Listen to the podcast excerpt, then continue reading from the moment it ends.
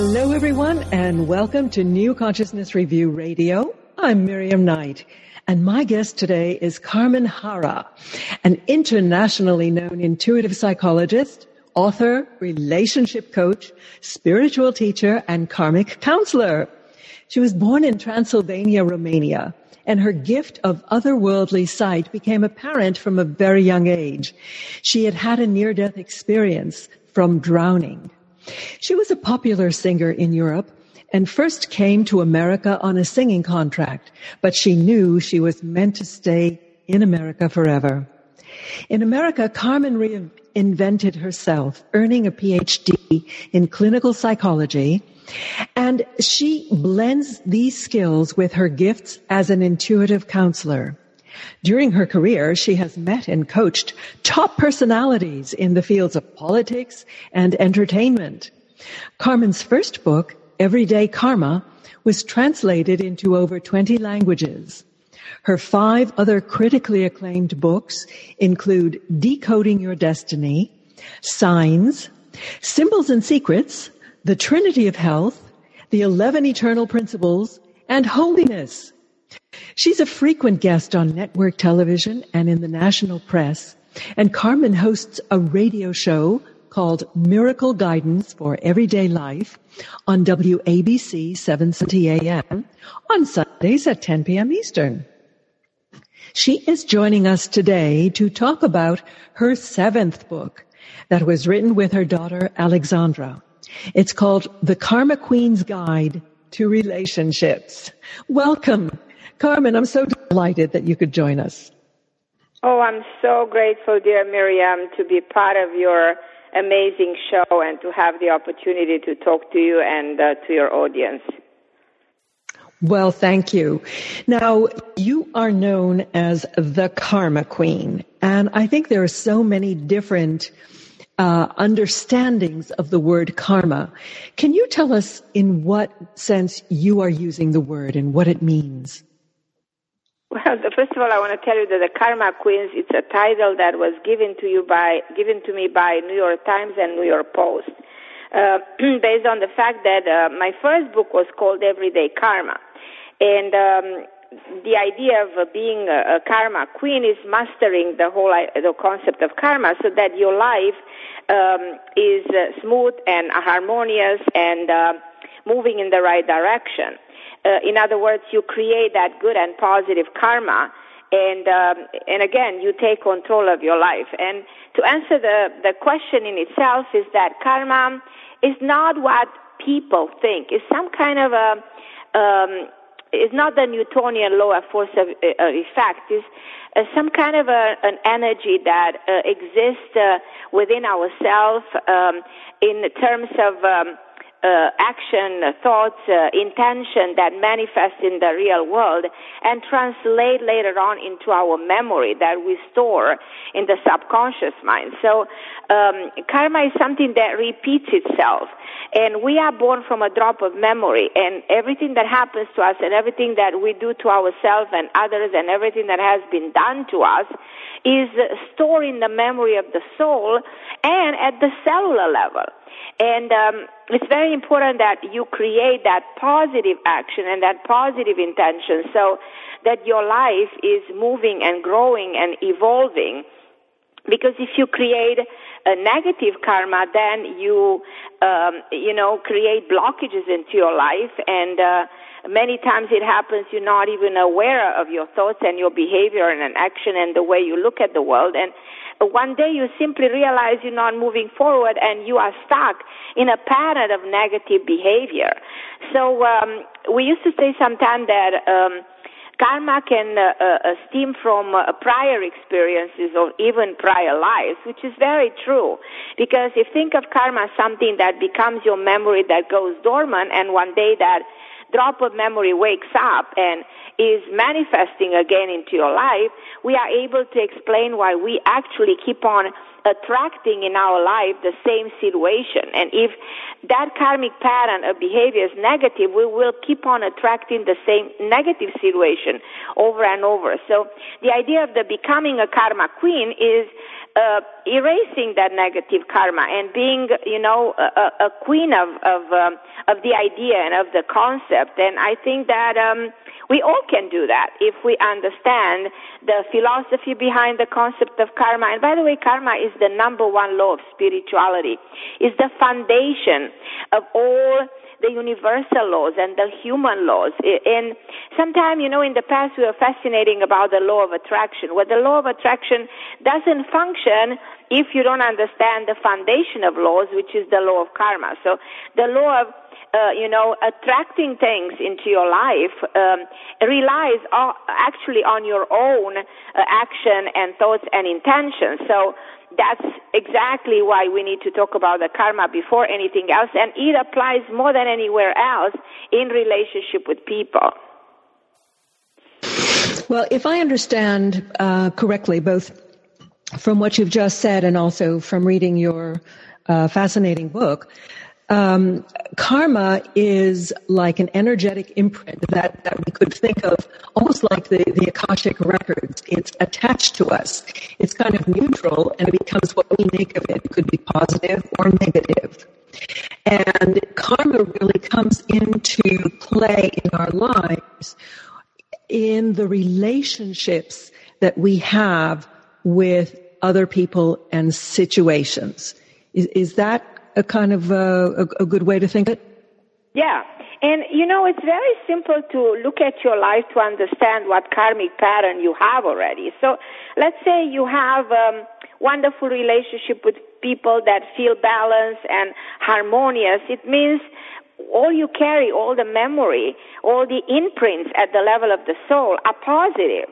But if you feel like, hey, I'm in a dysfunctional family, I feel stuck, I don't know what I'm doing with my life, I'm not happy with who I am and who I bring into my life and the, the relationship that I have, that it means that something karmically is there. There's a negative imprint that needs to be eliminated. So it's actually, in a way, very simple. The difficult part is to really be able to identify and to go back to the source, to the moment when that particular experience were created. Let's say somebody has been abused um, in the childhood at a, or in a marriage, or, you know, somebody went through a very difficult experience that, as I said, that imprint Uh, stays as part of the memory, and sometimes imprints, as I say, go all the way deep, deep, deep, attached to the cellular level.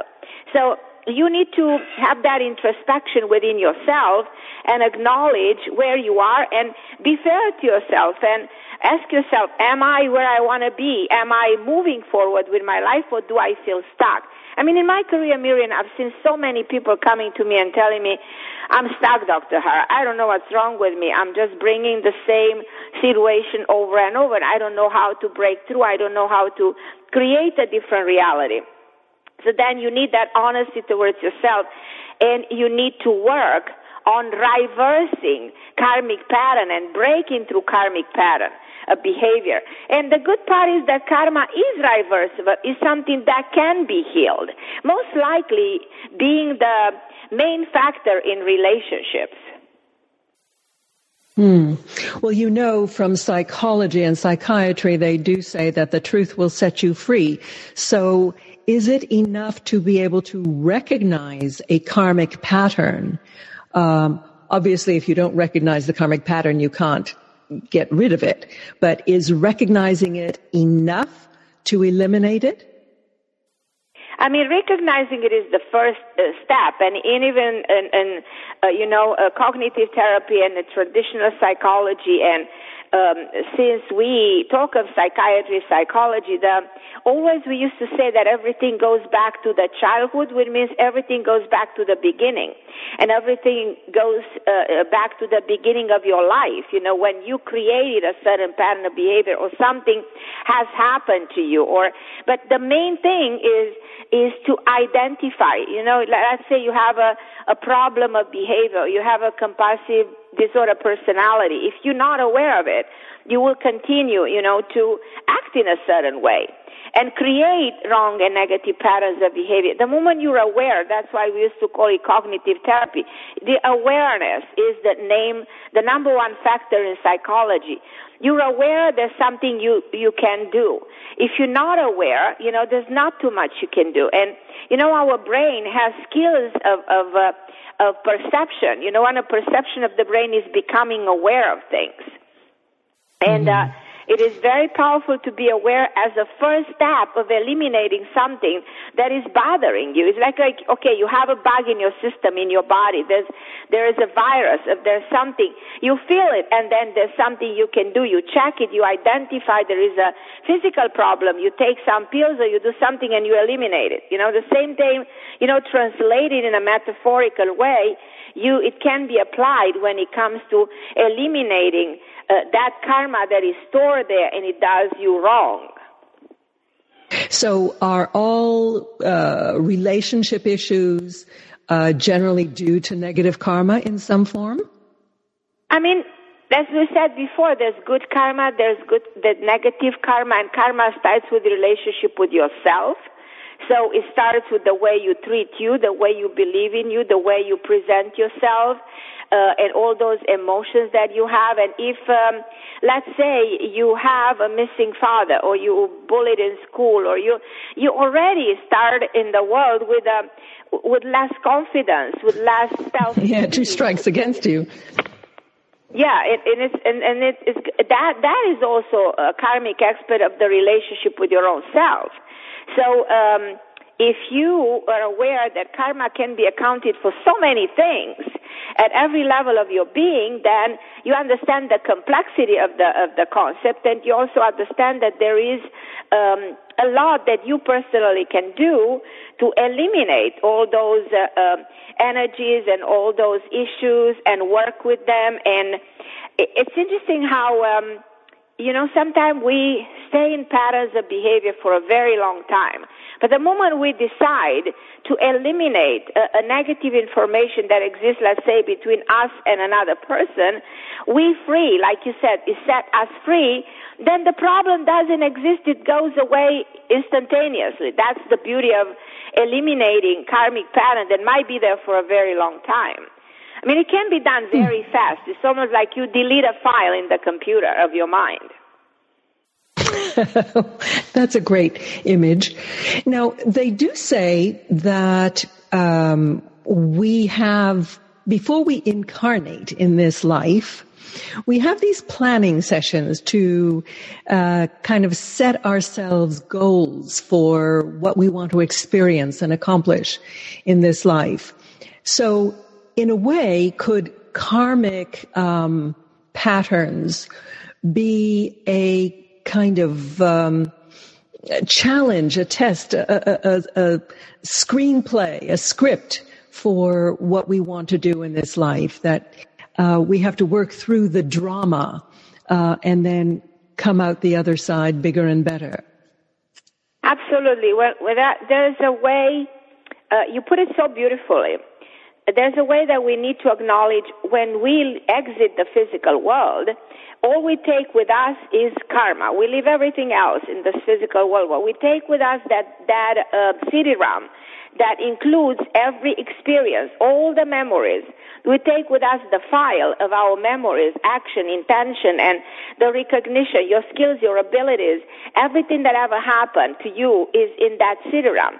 When you come back on Earth, you know, we used to say you come from a drop of memory, a drop of D N A that knows everything about you.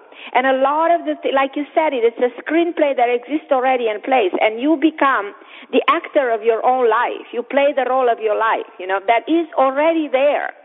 Um, it's fascinating how when we bring back all kinds of experiences from prior life, we come equipped with all kinds of knowledge, you know, as an early age.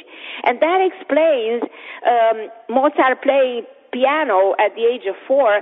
I speak French um, at the age of six, and and I, I grew up between Romanian and Hungarian people. Nobody spoke French, but I did, and nobody could understand how come you learn a language that probably for an American is extremely sophisticated and complicated. But I know I, I do feel like the memory I I started to sing as a very early age, you know, and and again, that is another skill that somebody can be born with, with an extraordinary voice that comes as something you practiced before. The the, the knowledge, the the um, the how should I say, the memory of a previous experience is already implemented there. You'll bring it back with you. So um, that's why it's it's amazing how, you know, uh, uh, everything that has to do with us is Um, creating memory every day. You know, in every second of your life, you create individual memory, collective memory, family memory. You know, um, you relate to the world around uh, uh, in different ways, and creating a karmic pattern of behavior that that will stay with you. So you carry that like a luggage. If it's a light luggage, if your intentions and your energy is pure and you acknowledge that you need to be a good person on earth, because that's the only thing that counts at the end of the day, uh, not your attachment in the physical world, then you learn something. And our karmic lesson, a challenge, the biggest challenge of all times. Uh, this is the way you evolve. And um you know very well, life is just a school. You come here, you come here to learn about who you are and what you need to give and what is your mission. That's what this is all about. So at the end, it's beautiful to have that light luggage and not a heavy luggage, because then you know what? You're going to feel that heaviness, and it's not a pleasant feeling. no, no. No, not at all. No, the...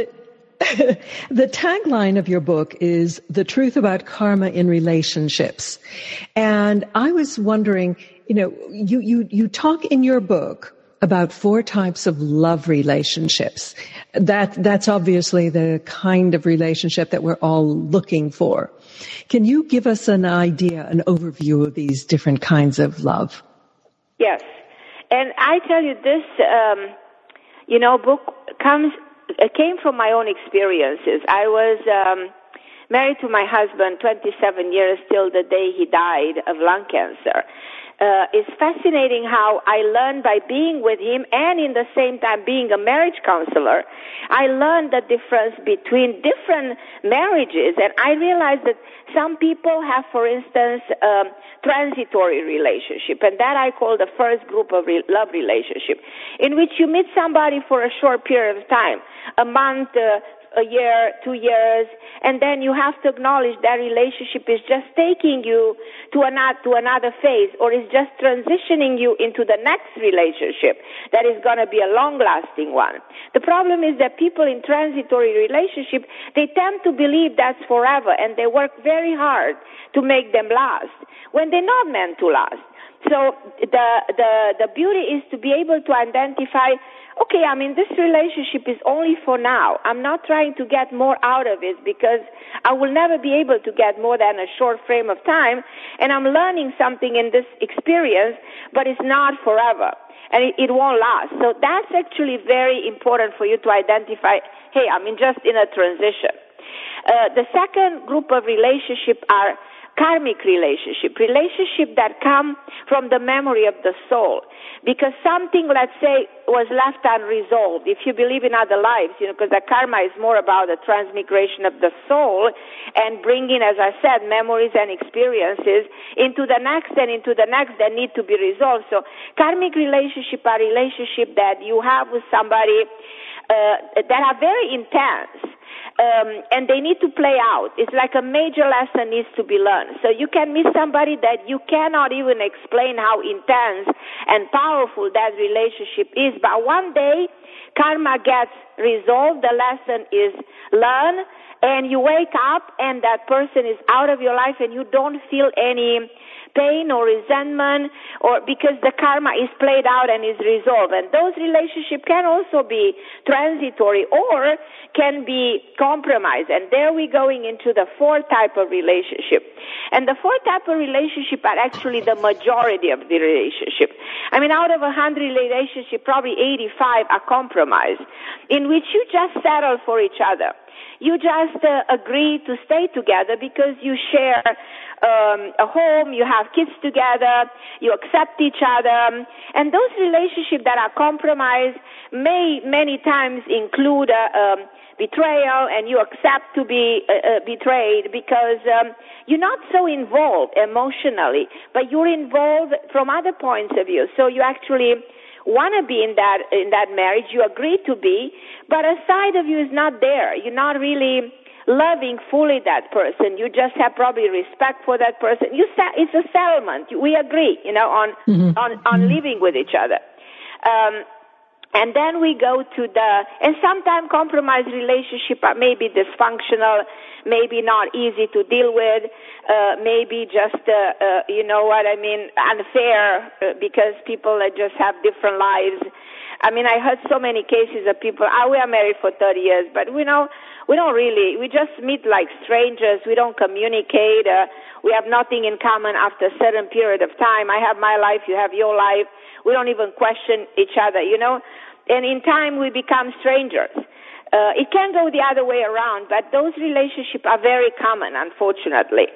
And there we go, the fourth type of relationship, which are the most uh, extraordinary, is because they're very rare. Soulmate relationship, in which you think of you like half of the sphere and you find the other half. And when you find the other half, there's a perfect match. And then if there's a perfect match, imagine a sphere that moves, like the wheel of light, the samsara. It moves. And the world is about movement and transformation. If you're in a relationship where you're stuck, where you don't move, you might feel suffocated, miserable, unhappy, and you want out. If you're in a relationship with a soulmate, every single day there's something new. You have a smile on the face. You feel fulfilled because you found somebody who's complimenting you perfectly. It's interesting how imperfect we are. We just uh, need somebody else to be, bring the other half, as I said, to complete us. So a soulmate relationship um, can be defined by some major elements. Actually, all those elements are in my book. And I reach all of this conclusion by living a life with a soulmate for so many years. We were inseparable. We were mentally connected. I mean, you know, we have that telepathic message. If I was in Florida, I knew exactly what he was doing in New York, and we were calling each other in the same time. We were finishing each other's sentences. Nobody could break us apart because it was me and him against the world, you know, and I, we, didn't, we didn't care what the world said about us. We were just so connected. So it's an Car- extraordinary Carmen. experience. I, yeah. Carmen, you absolutely must tell our listeners the story of, of how you met Virgil. It's it's just an amazing story, almost up to a point that it's even hard to believe a story like this, but it can be proven. So I was a young singer with a contract to leave uh, Romania and come to New York, which was a big deal for somebody being born during the communist regime under Ceausescu. So um, everybody was like jealous, how you going to America? And my father dies uh, three days prior to me leaving the country, suddenly. And almost like I felt my father wanted to set me free. My father was always like, you know, our parents can be visionaries. They can see the future of their own kids. So I think that my father, in his vision, she knew he knew I am meant to exit the Iron Curtain and go to another part of the world. And America resonated so amazing for uh, people living under the communist regime. So I felt like my father wanted me to leave, so he decided to exit the world. I also believe that was his time. So at the funeral, Uh, it was two o'clock and I heard his voice. You know, since I had that near death at f- the age of five, I always heard voices from people who are no more in the physical world. But my father's voice, while we were burying him, was, "Look behind my grave." So I was not imagining. I really heard his voice. Look behind his grave, and I'm seeing a reserved place with the name Virgil, of somebody who was Uh, Not that, but that place was bought, you know, for somebody with the name of Virgil. And I had my father saying, "You go into New York, you are going to meet your husband with this name." So I didn't say anything because I thought that I can't share something like this. People are going to think this is crazy. So next day in the morning, uh, I left uh, my country, came to New York, and uh, two days later I had my first concert. And there comes this wonderful, handsome, attractive young man. He comes to me and he said, "I'm looking for a singer. My name is Virgil." And I tell you, Miriam, I couldn't breathe. I, I, I couldn't. Even now, after all these years, I have chills as I'm telling this story. I will always have chills. It, cause it's such a powerful story. So um, from that second, me and that man, we could never separate. We were looking in each other's life and said, I knew I found my husband, which I married him weeks later.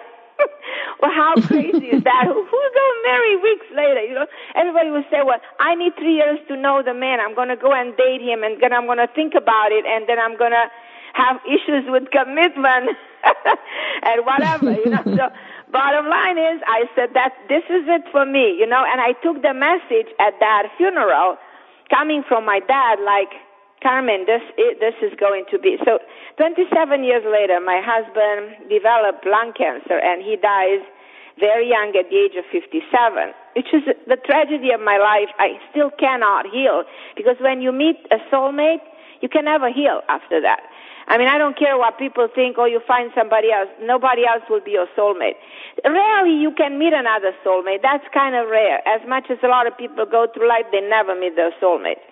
So after my husband's passing, I paid a visit to my father's grave, and I realized that exactly the time my husband died, the man who had the reserved place behind my father's grave, and all of this is documented, you know, because it's, it's like I have tapes of this for everybody who said, I can't believe a story like this, this is too much. You know, and that man died exactly the same time my husband died. And then I made my own conclusion. Probably I got a double message at that funeral. Not only I'm going to meet my husband with the name Virgil, but my husband will also die. The day will come when he will. So, you know what? Mm. That was... And now, you know, you always look back in retrospect and your life, and you're amazed how things were programmed to happen in a certain way. But like the awareness is not there. Sometimes your brain can break the linear time, can break chronology, and have a vision of what's going to happen to you five to ten years later. Um, but it's almost like we're not supposed to know too much in order to be able to navigate through life and learn the lesson we're meant to learn. Yeah, yeah. Now, you you have all of our listeners officially very jealous, because the, the kind of relationship that you have is something that everybody, that you had had and have with your husband, is something that everybody wants. I, I was is so there, madly in love, is, Miriam. I was so madly in love. I, I, I don't think yeah. anybody can imagine. I, I would have give everything for this man. I adore this man more than my life, you know. Just, I, I don't mm. have words to express how deep and powerful. And, and that was because was that That soulmate relationship, yeah. And I tell you, I did that once in two people, Marian, a thirty-year-old and a sixty-two-year-old woman who came to me, and I identified, because they had problems. Nobody agreed to that relationship. Everyone said, are you involved with your grandma? What's wrong with you? For, for referring to him and to her, how mm-hmm. can you be with a man that young? Those two people... They live upstate New York, uh, and nobody can understand their relationship. They they isolated themselves from the world because nobody's going to get it. They are just soulmates against uh, the fact that there's an age difference, you know? Yeah, yeah. Is yeah. there a soulmate out there for everyone? Uh, theoretically, if you think that we all have the other half, yes. Uh, the hard part is, is bringing things to coincide in time, the, co- the coinciding situation in time, like make sure you get your soulmate right now in this lifetime and not into the next, you know. That's the hard ah. part. Finding, finding him uh, in that particular moment in time is what's difficult, you know. And that's why if you look mm-hmm. at the world today, out of the one hundred marriages, probably fifty percent are compromised, twenty percent or even more are going to end up in a divorce, ten percent are just transition, and very rarely, like a percentage of probably five, seven, eight percent who really found each other. Mm-hmm. Well, yeah, it's it's a little discouraging. Um, the statistics are not great. I mean, the statistics prove that of one hundred... Uh, couples, you know, fifty will actually end up in a divorce. The statistics of divorce are still very high. Yeah. Of course, the good news is what you said earlier, which is you shouldn't beat yourself up about it, because no. you may have been intended to be in a transitional relationship. But what and if you're you in a bad relationship? Hope. Miriam, you have hope. I mean, when it mm-hmm. comes to finding the true love, I had a client the other day. I have to share this with your listeners. And she is forty-eight. She told me, Carmen, I, I'm not giving up on meeting my soulmate. As long as I'm on earth, I still dream and hope and pray and manifest and ask for him to, to come into my life, and I will never give up. And I was so moved by the statement. I so love that woman because you, she said to her, I'm not going to settle just for the sake of being with somebody. I will look for the right person. So that was mm. beautiful.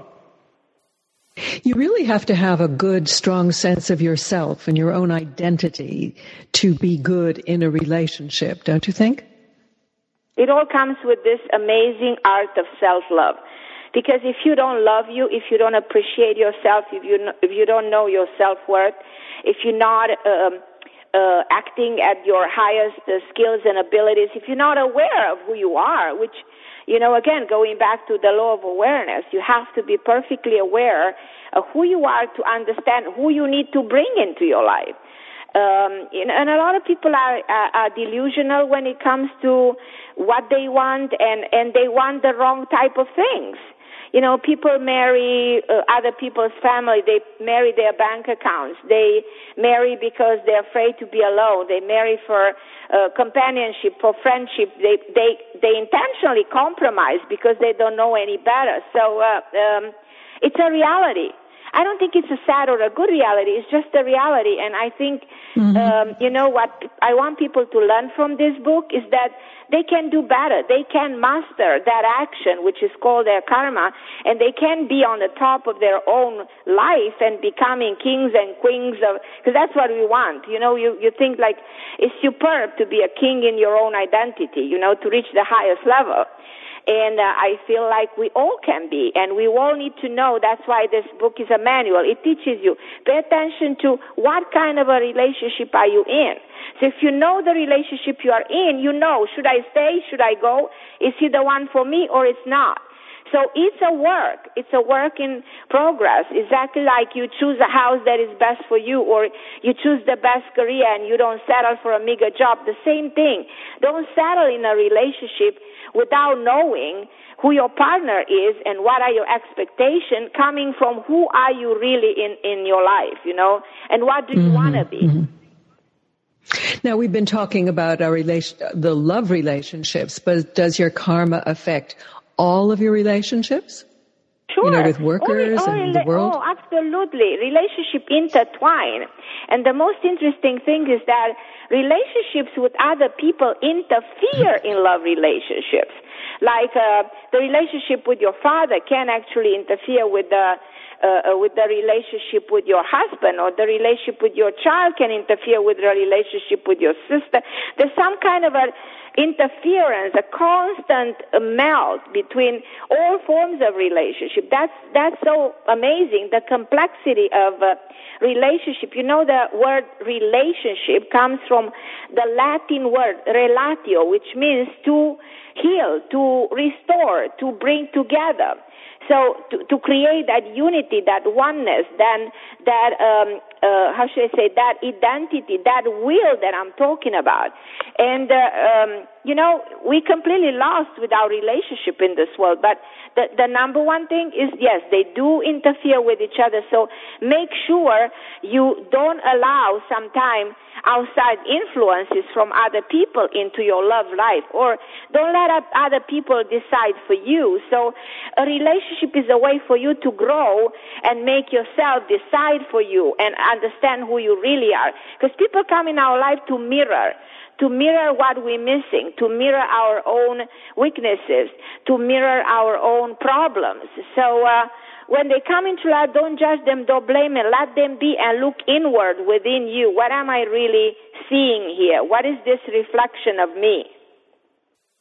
Mm, very, very profound. And sometimes we enter into re- a relationship that becomes really more of an obsession. What does that mean, oh, yes. um, karmically? Oh, yes. Those are very common. Uh, people who become obsessed with the people they can never be with. And the more they acknowledge they can never be, the more obsessed they become. It's like a vicious uh, cycle. And you need to do a lot of work to get rid of that obsession, because that's a, a terrible way to block yourself karmically. Because even if, you, if, and I've seen this in my career a million times, you know, women who are obsessed with a man who's married to another woman, you know, even if they know mm. that, that that's a wrong karma to try to get somebody else's husband, even if they know that man will never look at you because he, he doesn't even acknowledge you, it's only you acknowledging him, they continue on that pattern of obsession. And, and I'm receiving emails all the time from women asking me, Doctor Harra, what should I do to get rid of my obsession? What should I do to be able to move on? Because I'm kind of stuck for years thinking of a person that in the real world will never be with me. Why am I, you know, attached to somebody? There are a lot of explanations, sometimes karmic uh, past lives or things that can come from somewhere, or Uh, um, an obsession is also a reflection of your inability, you know, to stand up for yourself, to find your truth, to find your right uh, person in your life. It can, can, obsession is a damage. You've been damaged sometime in your life, you know. When you're obsessed, you have to go back to the root of the family relationship and see why you created that pattern of obsession. It might go back to your father. It might go back to, to your uh, relationship with your mother. And talking about mother-daughter relationship, you know, I co-authored this book because I said there's no better and more powerful relationship other than uh, mother and child. You know, those are very, very intense, very strong. They are foundation of love, you know. The child comes from your love. And, you know, you see constantly a battle between mother and children, which shouldn't be this way, but it exists in the real world. Yes, I look back on my uh, own kids and kind of cringe, because if I knew then what I know now, I would have raised them differently. But I guess uh, you can't. You can't go. You, you can't think this way. No, no, no. You cannot. So, it, if you're in a, a bad relationship, how can you kind of extract yourself? How can you detoxify yourself from a relationship that's become dysfunctional? I mean, first of all, your first thing that you want to do, you want to make sure you uh, declutter a relationship. So you give a relationship a chance. So if you got involved, you owe it to yourself to try to give it, give it a chance and see whether you can make it work. But if you see that whatever you're trying to do is not working, then you have to be honest with yourself, and then you have to walk away from this. But you have to walk away from it by not allowing any karmic residues uh, in your life. Like, when I say that, I'm referring many times to the people in Hollywood. The people in Hollywood, you see the marriage, divorce, marriage, divorce, marriage, divorce. And you question why? Because they never finish one thing and they move into the next. And if you divorce once and you never fix your problems in that divorce, and you just walk away without learning the lesson, you will marry again and divorce again and divorce again. So the cycle, this is what I call karma being repetition over and over.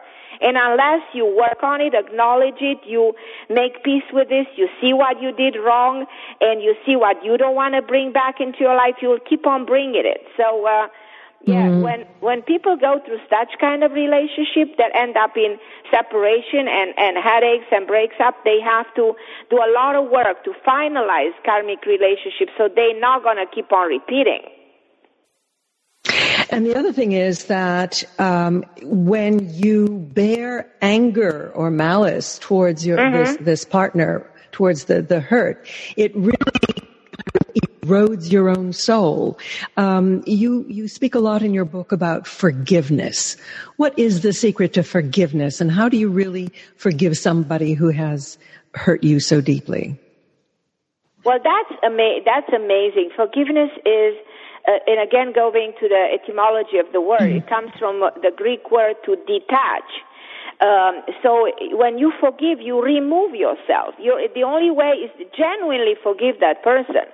If you keep on holding on to that anger and resentment because you think he did something to you, but you know, my opinion is nobody does anything to us. We do it to ourselves. in the scheme of things, you know, as crazy as this statement may seem, I really believe that we create situations for ourselves. As much as we want to blame other people and the world around, the answer is within you and not in the outside world. So coming back to how you can um, uh, uh, forgive, how you can you forgive by not having any any uh, resentment towards that person. Like you pro, you rewire the brain. You know the brain can be reprogrammed. And you reprogram your thoughts. Uh, that's a, a mental uh, um, activity. Exactly like you you learn how to go at the gym and exercise the muscle. You exercise the neurons in the brain. Because the neurons, they create clusters of neurons and they create a behavior pattern. So if you acknowledge that, you repeatedly, you do and say the same thing to yourself till you're capable to fully release that person. So you will feel like, I forgive, so the person is completely out of my life and I have no no anger, no resentment, you know, no negativity, no matter what he did to me. Then it's it's almost magic. The next second you will be able to bring somebody else. Now, forgiveness works hand in hand with the wisdom of life, the wisdom and the acceptance of the things that you, you can never change, the things that you are meant to go through. Uh, so that's why we used to say some sometimes that erasing negative karma, because holding on to negative emotion creates a negative karma towards your own self. And um, so if you eliminate and forgive and are wise about this, then wisdom and forgiveness erases any karmic patterns of behavior and sets you free, and you can finally free yourself in, uh, from from the will of the flesh. Like we used to say, you want to free yourself from, you know, coming back in a low level of consciousness. This is the way to do it. Freeing yourself is so important because um, we, we know the dangers of keeping um, emotions inside. They really literally as well as figuratively eat you from the inside. I think a lot of cancers and things have been traced to um, pent-up negativity and emotions. So um, what can you do to release these feelings? Well, you said a, a wonderful, you made a wonderful point. So when you have negative feelings, the body releases all kinds of uh, negative um, uh, chemicals, hormones, uh, creates the chemistry of the of the brain, the hormones in the brain uh, get out of uh, balance, um, and then you become depressed, you become uh, compulsive, you become bipolar, um, and indirectly, you know, a part of you is in the war with the rest of you. So um, you're not at peace with your own self, and that develops even physical disorders like autoimmune disorders, which are like skyrocketing. It's like the, the, the young generation having all kinds of diseases like lupus, uh, Hashimoto disease. It's an epidemic. Cancer, in the end of the day, is an autoimmune disorder. I always said uh, many times in, in my interviews that, you know, the world globally at the collective mind of the planet seems to have a cancer because we fight against each other. So only the moment when we will stop the fight, the cancer will be eradicated. Otherwise, there's no cure for cancer because the cancer is something that is more at the level of the thoughts than it is in the physical body. But uh, the, the negativity of the, of the thoughts, you know, will calcify. So karma calcifies in the physical reality, in the physical body. And that's why somebody who went through a terrible divorce three years later finds out that she has breast cancer or she has ovarian cancer was just a reflection of all those emotion and anger and fights within herself that she had to go through the divorce. So in other words, you know, pay attention to those emotions if you go to a rocky time, and it's better to let go of a marriage than getting a disease like this. And that applies to the world, to everything that's happening in the world. I'm just a firm believer that the day will come when we will elevate consciousness to a level in which we will stop the war against each other, and then we're not going to have diseases like cancer, autoimmune disorder, because they are just a reflection of our inner inner problem at the collective collective mind of the planet. From your lips to God's ear, Carmen, what can I say? Yeah, I just pray for that. Yeah, yeah. Well, um, tell us where you we can uh, hear more about. Do, are you giving workshops and things like that, or do you give readings? I'm doing. How do people get in touch with you? Radio shows. Um, the people get rid of me uh, by going to my site, w w w dot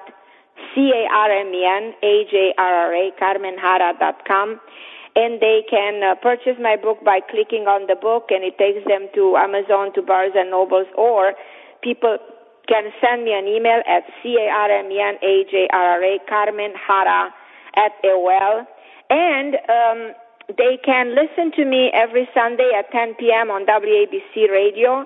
Um, and, uh, you know, I'm um, available for consultation if people need me. Uh, you know, I'm here to serve, exactly like you. We are here to serve the world and, and do as much good as we can. Well, I would like to uh, compliment you on the book. There's a lot of wisdom in it, and it's very interesting to read the interplay between you and your daughter, kind of giving two sides of the coin, you know, two, yes. two observations. It's very, uh, very sweet. So I, I think it'll appeal to to all generations. Um, I particularly like the um, the tools that you give. Can you leave our listeners with a few tips um, of your choosing for how to deal with uh, karma, relationships, whatever? I mean, um, first of all, as I said before, the, the number one tool is to uh, to reach... Uh, um, in a, uh, in a peace to, uh, to be in a state of harmony and content. And to get there is easier than you think. Just go and introspect and, you know, write, write the story of your life, you know, and see in which way you play. And, uh, if there's something like one of the character being even yourself that you don't like, try, try to change the story of your life. Um, I think that's key. Creating a new reality you create, because we, we live in a field of so many possibilities. And um, is everything written in stone? No. You just have a screenplay that you can be, you can modify. You are you are the architect of your life. You you make the life the way is good for you. And don't allow anybody to think for you. Don't allow any interference. That's the only way you really grow up. You accept the wisdom from other people. Love everybody unconditionally, uh, because love is, you know, the most powerful force, and you you can't stop it. You cannot control it. And if you lose, use use your love, your genuine love, in relationship, then I tell you, you will have um, a life of celebration. And I think that mastering your karma means celebrating your life. And life is such a precious gift. And, and everybody says it.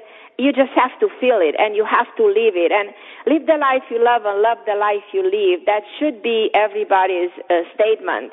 And I think that this book is all about teaching people how to sit on the top of the pyramid and, and you know, said, hallelujah, this is beautiful. I am happy, and I will never allow anybody to take that away from me. Hear, hear. My goodness, we've been speaking for the last almost hour. That has gone so incredibly quickly with mm-hmm. Carmen Harra, P H D, and she is the author, along with her daughter, Alexandra, of The Karma Queens' Guide to Relationships. Karma, thank you for being with us. Karma, Karma and Carmen are so close to each other. Yeah, everybody is calling me Karma because my name Karma, Carmen is very similar.